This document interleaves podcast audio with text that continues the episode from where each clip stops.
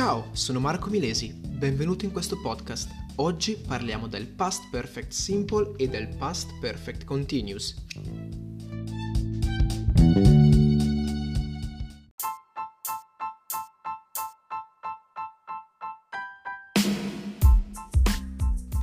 Quando si parla di past perfect simple, si parla della costruzione formata dall'ausiliare had seguito dal participio passato past participle del verbo che indica l'azione. Vediamolo subito in pratica. I had eaten. Cosa vuol dire? Vuol dire io avevo mangiato.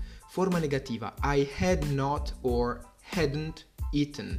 Forma interrogativa Had I eaten? Forma interrogativa negativa, quindi hadn't I eaten? Risposte brevi, yes I had, no I hadn't. Stessa cosa per ovviamente la terza persona singolare e poi tutte quelle plurali. Eh, quando si usa? Si usa in un po' di casi. Partiamo con il primo, quindi per parlare di un'azione o di una situazione che è avvenuta prima di un determinato momento o di un'altra azione passata, che è espressa con il past simple, ovvero I had managed to catch a taxi before the rush hour. Cosa vuol dire? Vuol dire ero riuscito a prendere un taxi prima dell'ora di punta. Steven arrived at 2 pm, but his mom hadn't cooked lunch. Cosa vuol dire? Vuol dire che Steven arrivò alle 2 di pomeriggio, ma sua mamma non aveva preparato il pranzo. Quindi si traduce in italiano con il trapassato prossimo si usa nei testi narrativi per indicare l'ordine cronologico degli avvenimenti. Mario went into Luisa's home. She had talked to Steph on the phone. Mario entrò nella stanza di Luisa. Lei aveva parlato con Steph al telefono.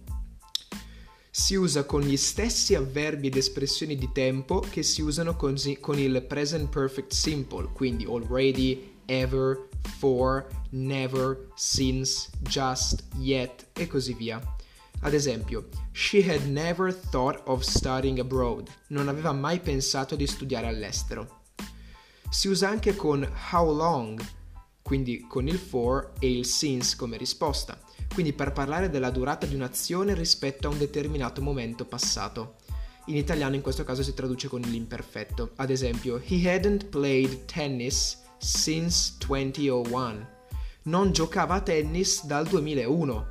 Quindi è un'azione che è iniziata sostanzialmente adesso e che tu vai a eh, esplicitare da quanto non dura quell'azione, cioè non giocava a tennis dal 2001. Cosa vuol dire? Vuol dire che ha iniziato a giocare a tennis recentemente e non ha giocato, non aveva giocato dal 2001. Quindi la durata dell'azione che non viene compiuta.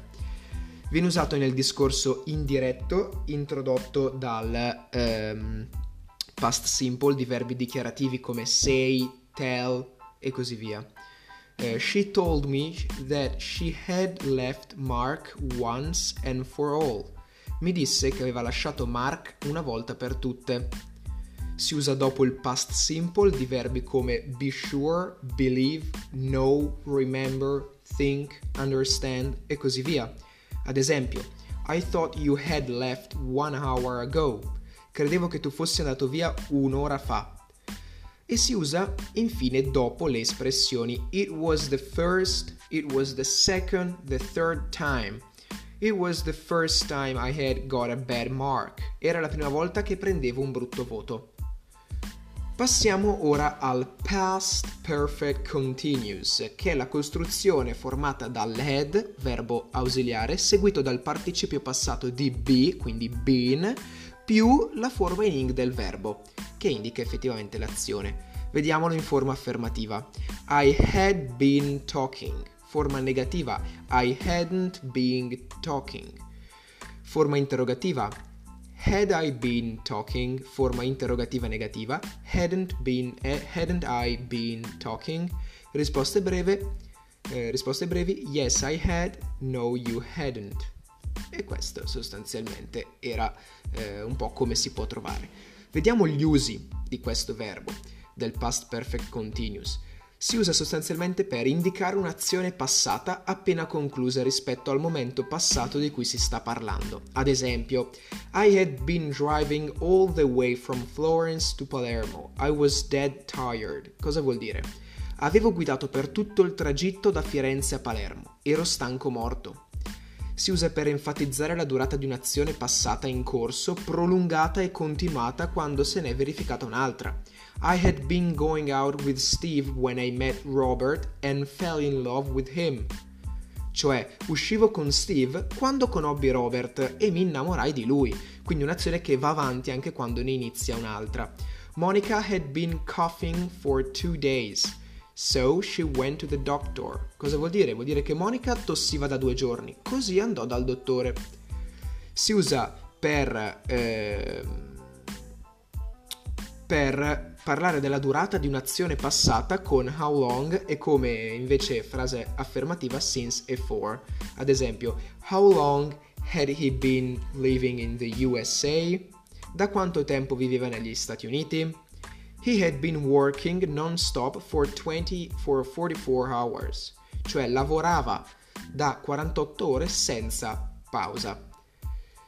Quindi questo questi erano i due verbi del past perfect simple e past perfect continuous, anzi le due forme verbali. Vediamole ora a confronto. Quindi, il past perfect simple abbiamo detto che si usa per azioni concluse. The baby had cried all night when the doctor arrived. Il bimbo aveva pianto tutta la notte quando arrivò il dottore. Il past perfect continuous invece si usa per azioni appena concluse o ancora in corso. Ad esempio, the baby had been crying all night. Il bimbo aveva pianto tutta la notte.